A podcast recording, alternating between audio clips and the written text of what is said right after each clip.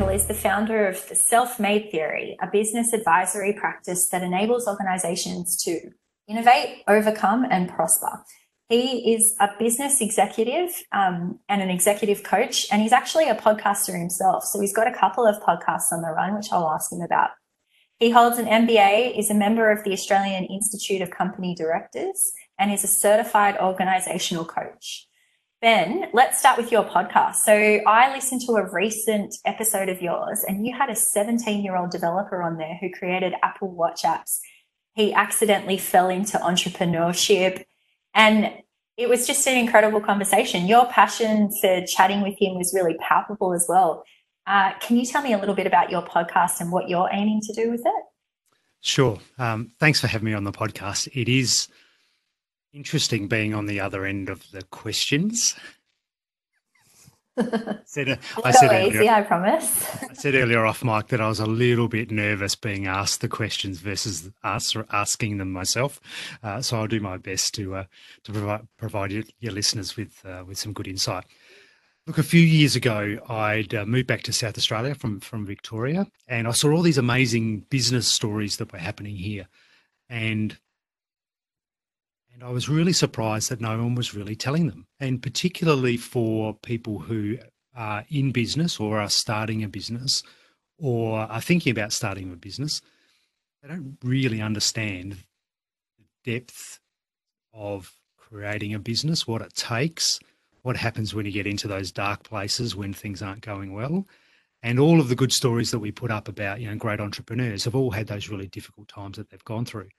So I just felt really compelled to tell those stories. And so I created the Self Made Theory, uh, which is a podcast of, about entrepreneurs, innovators, great business people, great leaders, and the stories that sit behind their greatness. And it's really interesting. I have to congratulate on it, uh, you on it because um, I guess I found you through a mutual contact that we had at Pexip. And then when I started digging into um, your podcast, it, it's really good. I think I'm drawn to podcasting because I like being able to do a couple of things at once. So when I'm running, I like to listen to podcasts, and it feels like my brain's working at the same time as I'm as I'm you know running it out.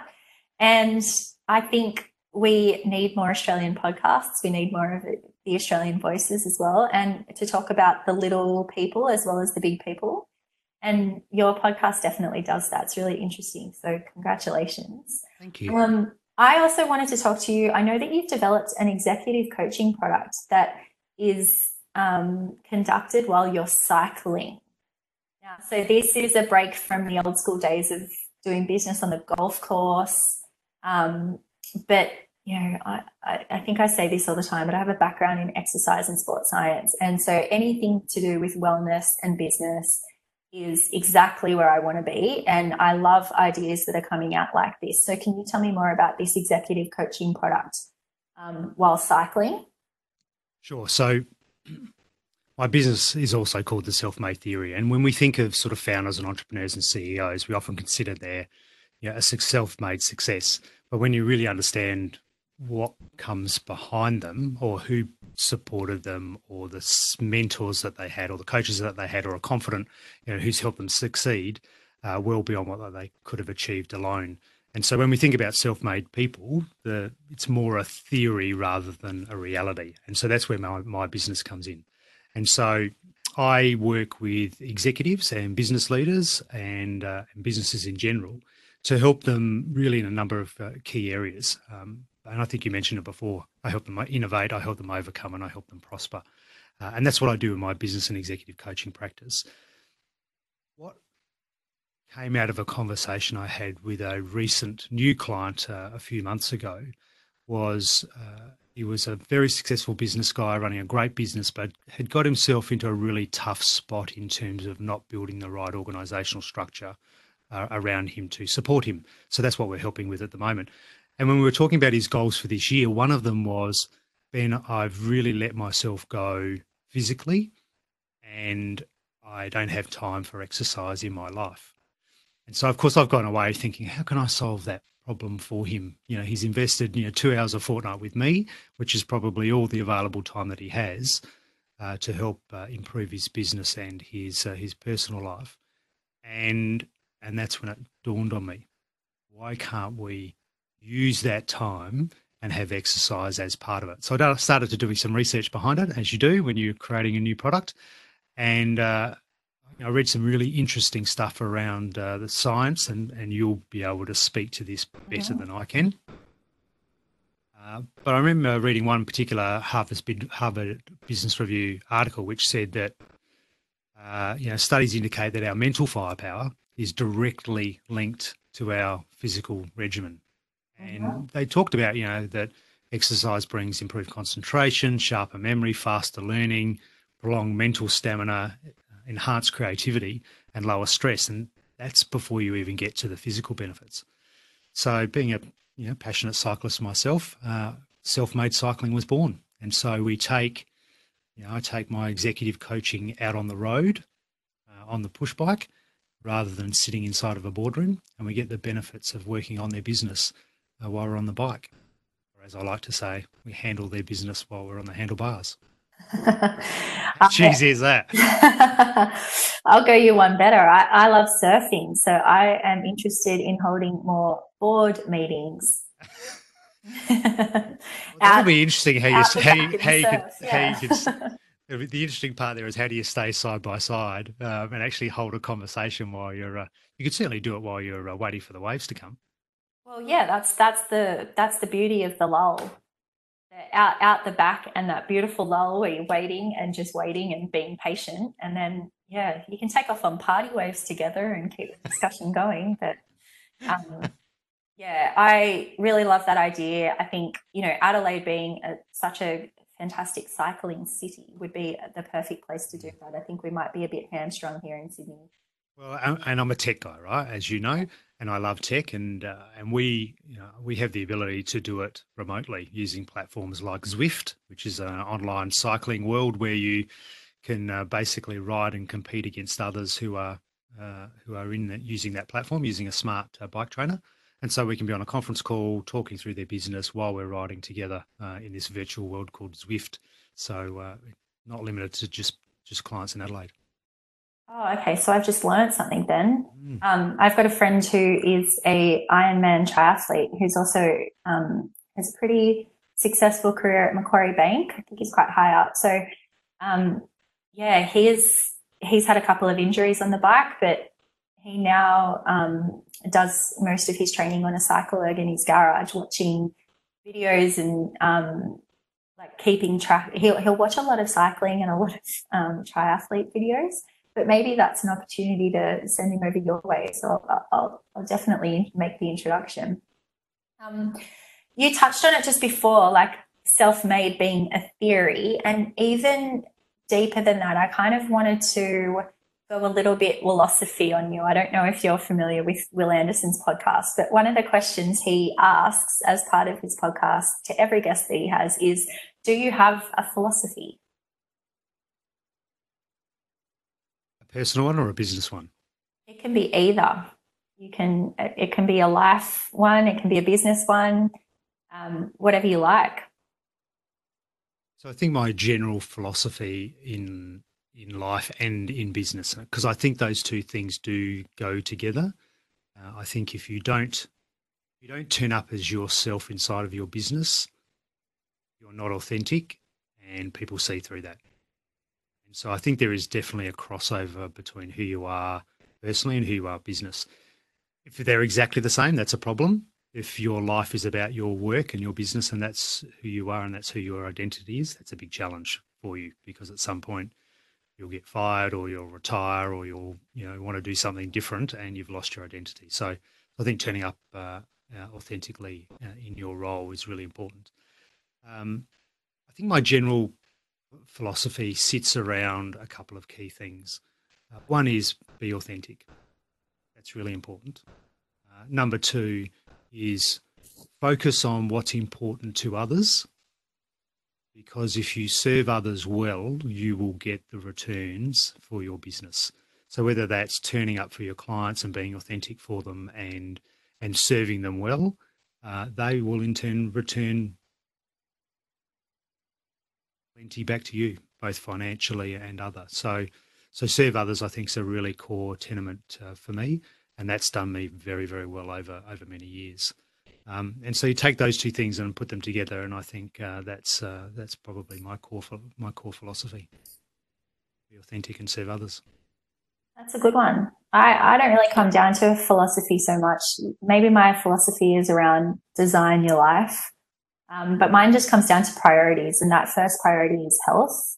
Because without my health, I can't really do anything. Can't can't be a good mom. Can't be a good um, employee. Can't be a good friend. Can't be a good you know, partner and all of that sort of stuff. Um, and then it's family is the second priority, and family is made up of not just um, my blood relatives that are close to me, but and it's also made up of that small group of people who I've just had in my life for so long that they are friends that are elevated. Um, and then I go work. And I think work is definitely part of your identity for a lot of people, especially the businesses that I deal with. Um, but it's not your full identity. That that health and that family aspect definitely come before what you can put into work. Um, Couldn't agree more. And I think the I think particular piece about making sure that you're well and that you look after yourself is really important. Now, got to be very careful not to be selfish with that type of attitude, and some will take mm. that too far. But it's the classic airplane oxygen mask. Yep. You, put yours on first before you can help others. Yep. Uh, and so, put your own oxygen mask on. Make sure you're well, and choose which of your children you love the most, and put theirs on next.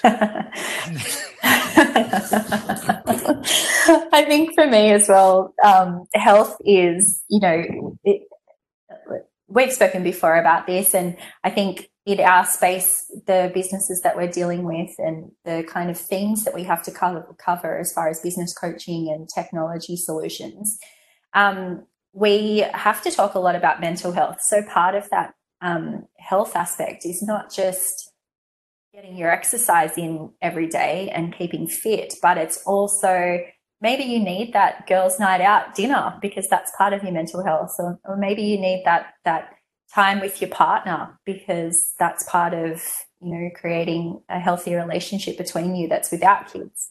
So um, I, I try and justify every decision based on those three priorities. So when I say sorry, babe, I need to go to dinner tonight with the girls. It's part of my mental health. I really mean it you touched on something that is really, really important to me, and I'm very, very passionate about. Uh, and part of the reason why I've started one of the other podcasts that I that I host. I think the the challenge for us in today's busy life is understanding how the changes that we go through in our lives and the dynamics of the relationships that we have, how important it is to be intentional around managing those. So when you're a single person, all of your available time. So forget about just work and, and sort of general family responsibilities, but all your free family time that you have available to you is yours to spend how you choose to. Right. So your relationship with yourself is is is you know, the most important thing. When a partner comes along, you now have to divide that that available time between two, spending time with your partner and also spending time, you know, with yourself and working on your own relationship. Then kids come along. And so how many kids have you got? Two. Two. Okay. So so now in the time that you had to spend on just yourself, you now have five different relationships that you need to spread that time between. Let me count them. Yourself, mm-hmm. your partner, it's 2 mm-hmm. with each of your kids, three and four, and your relationship as a family unit. So mm-hmm. now that's that's the five relationships. And they're all different and they all have different needs.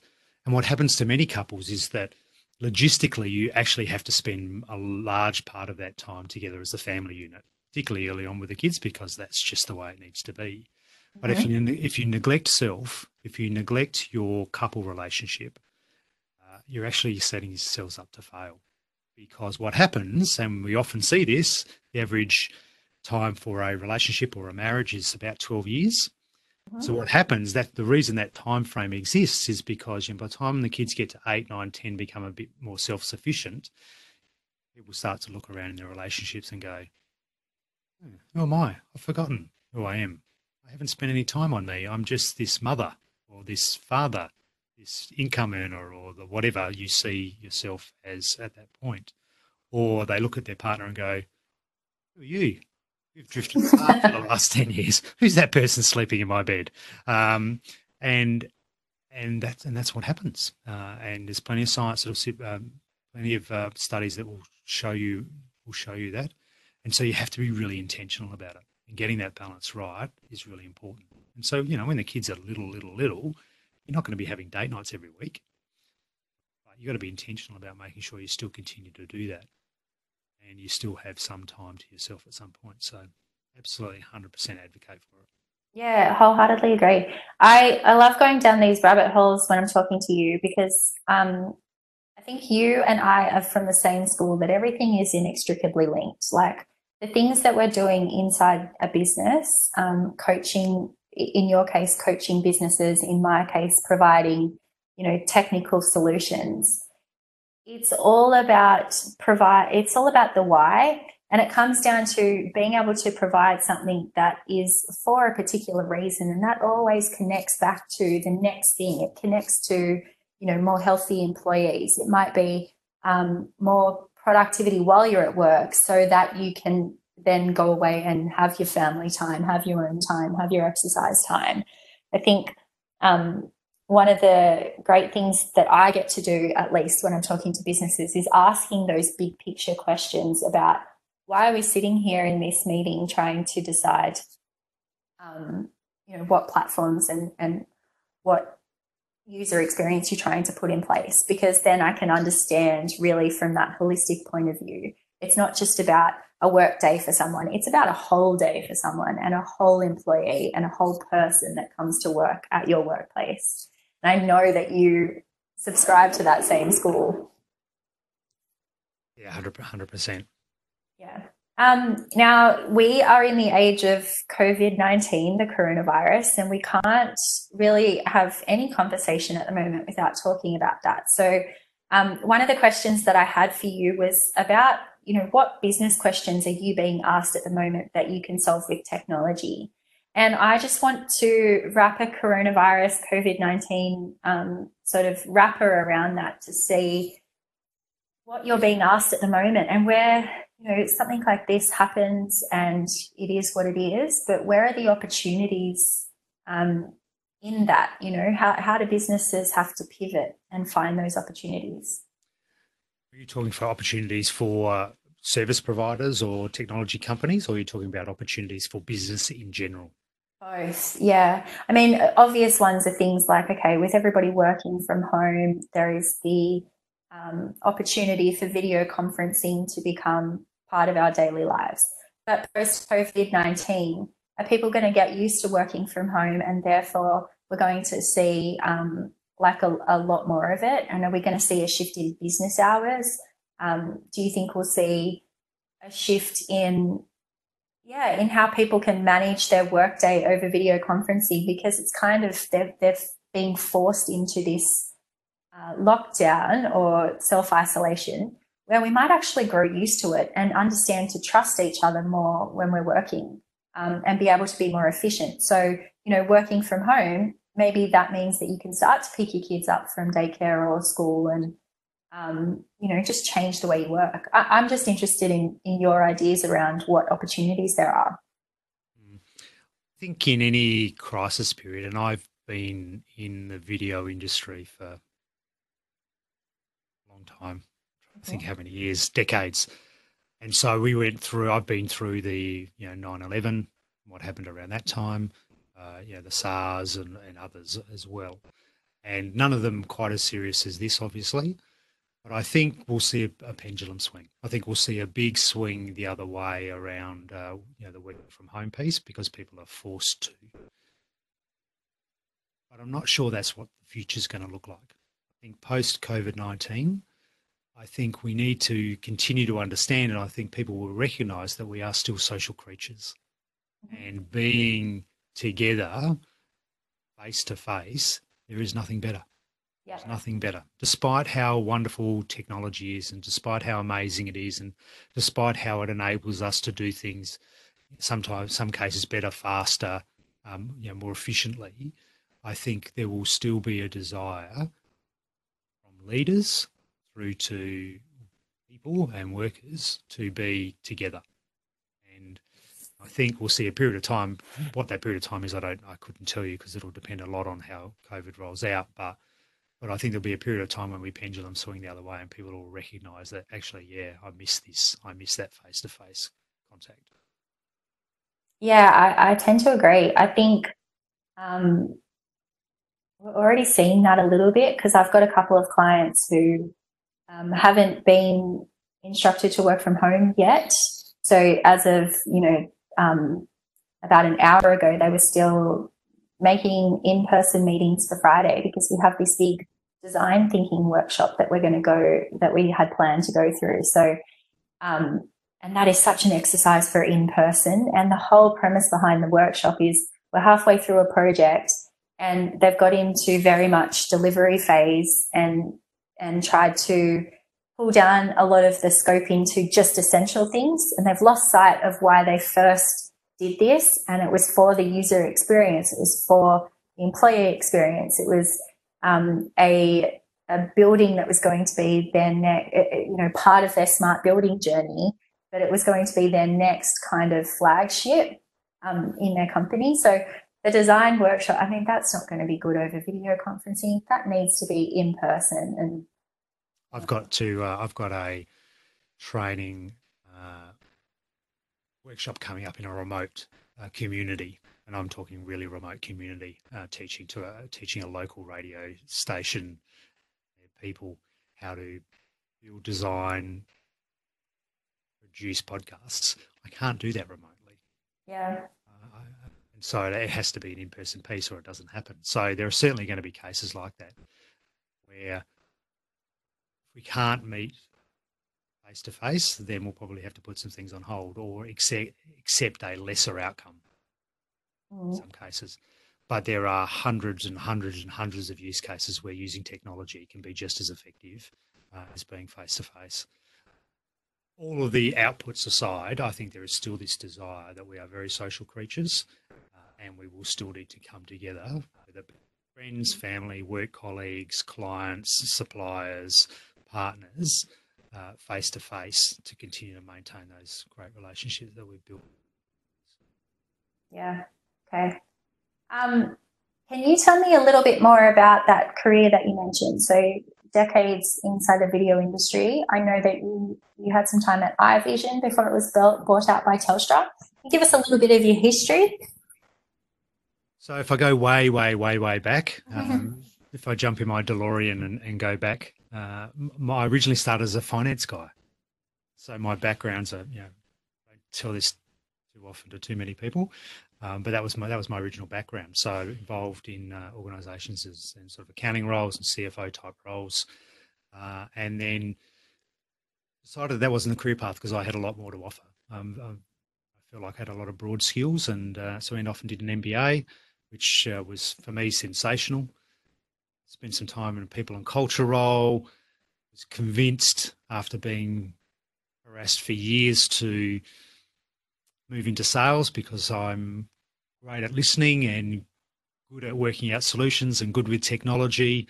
Uh, and that was uh, a pretty amazing step, really. Who's going to take a CFO type person and stick them into a technology sales consulting led sales role at CXO level? Nobody. And I was fortunate to be given that opportunity.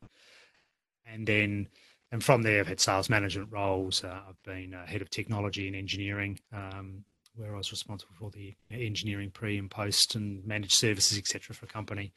Uh, and then, uh, uh, then uh, ended up as a general manager inside of Telstra. So so very broad and diverse career, which I think has been really, really powerful. I think that uh, there's a lot of studies that will tell you that generalists uh, have a very, very big future in, in the new world. Yeah, well, you touch on a lot of um, roles that are, you know, in large organizations, there's sort of 10 to 16 different people inside a group making a decision about the future and how technology affects that. And they are people and culture. They are the CFO. They are the, um, I I guess, the general management type levels. And all of those people are involved, but all of those people are inside you too. So, um, as far as thought leadership and into what's coming next, you're pretty well placed with your skill set. Um, and that's why I think it, and that's why I think it works really well in my consulting practice because I can I can look at an organisation very broadly across all of the disciplines of a of an organisation, but then be able to drill down deeply into them. So it brings a bit of a unique skill set actually compared to perhaps other consultants or executive coaches that might just come from you know a technology background or a finance background or a sales background or a GM type background. Mm.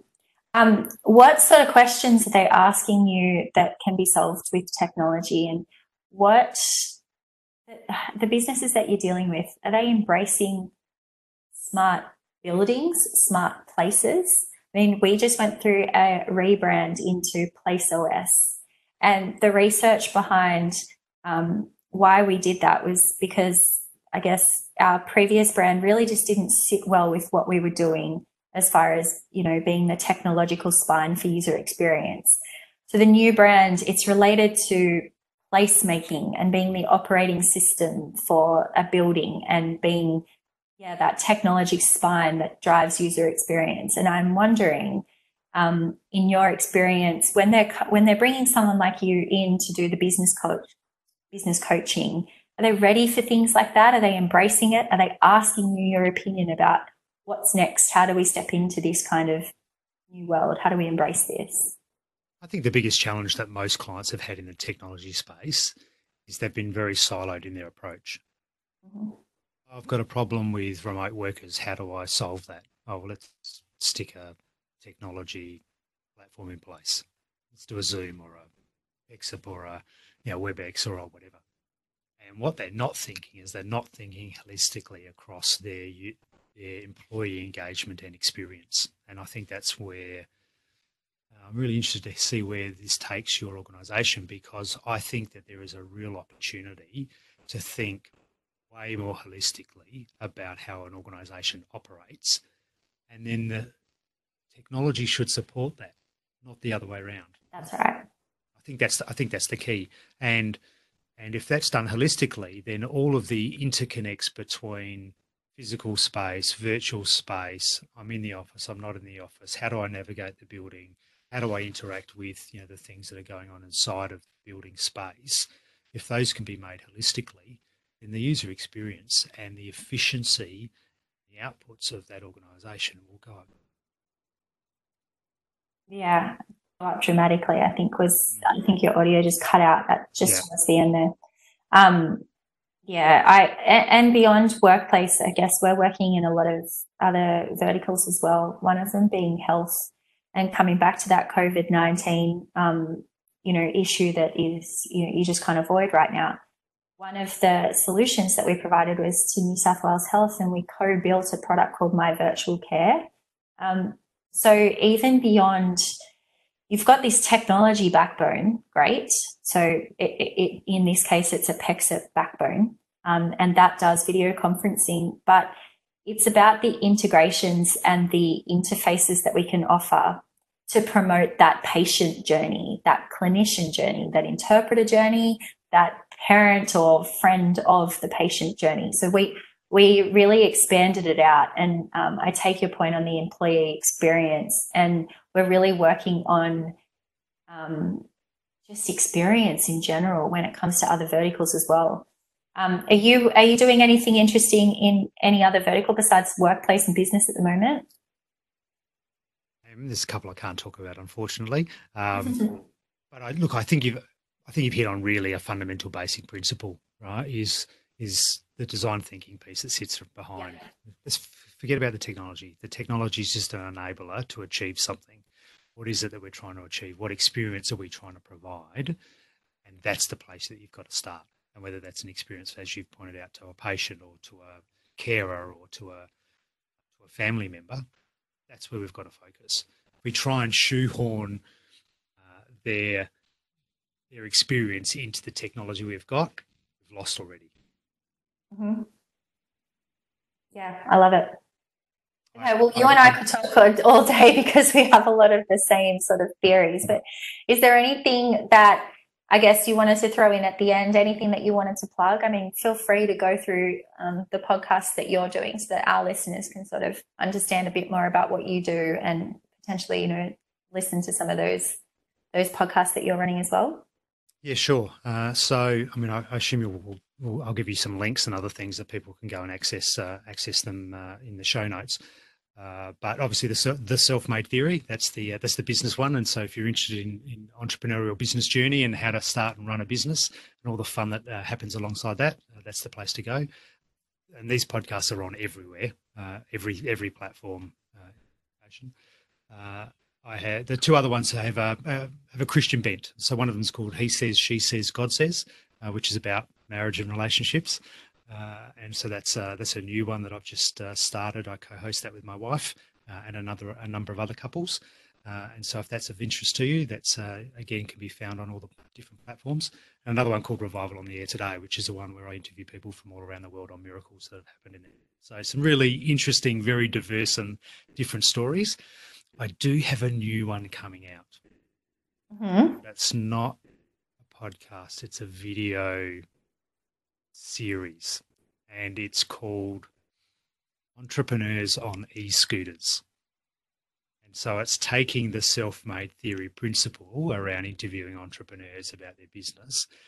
We do it on e scooters while we're being filmed uh, around the city.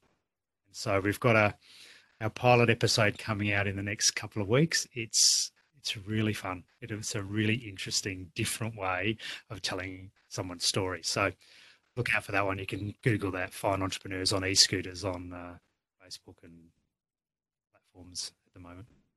Oh, that just raises so many more questions about like mobility as a service and things like, you know, some of those bigger smart city moves um, like recently, a recruiter got in touch with me because they saw what I do and they were trying to recruit me across to a mobility as a service um, business.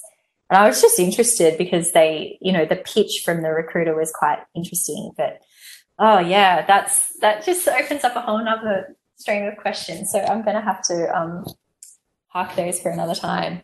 Um, I want to say thank you for your time. I know that you're a very busy man, and um, so I just want to say thank you. And I will link some of those things into the show notes of this podcast. Thank you so much, Ben. Have a good week. You too.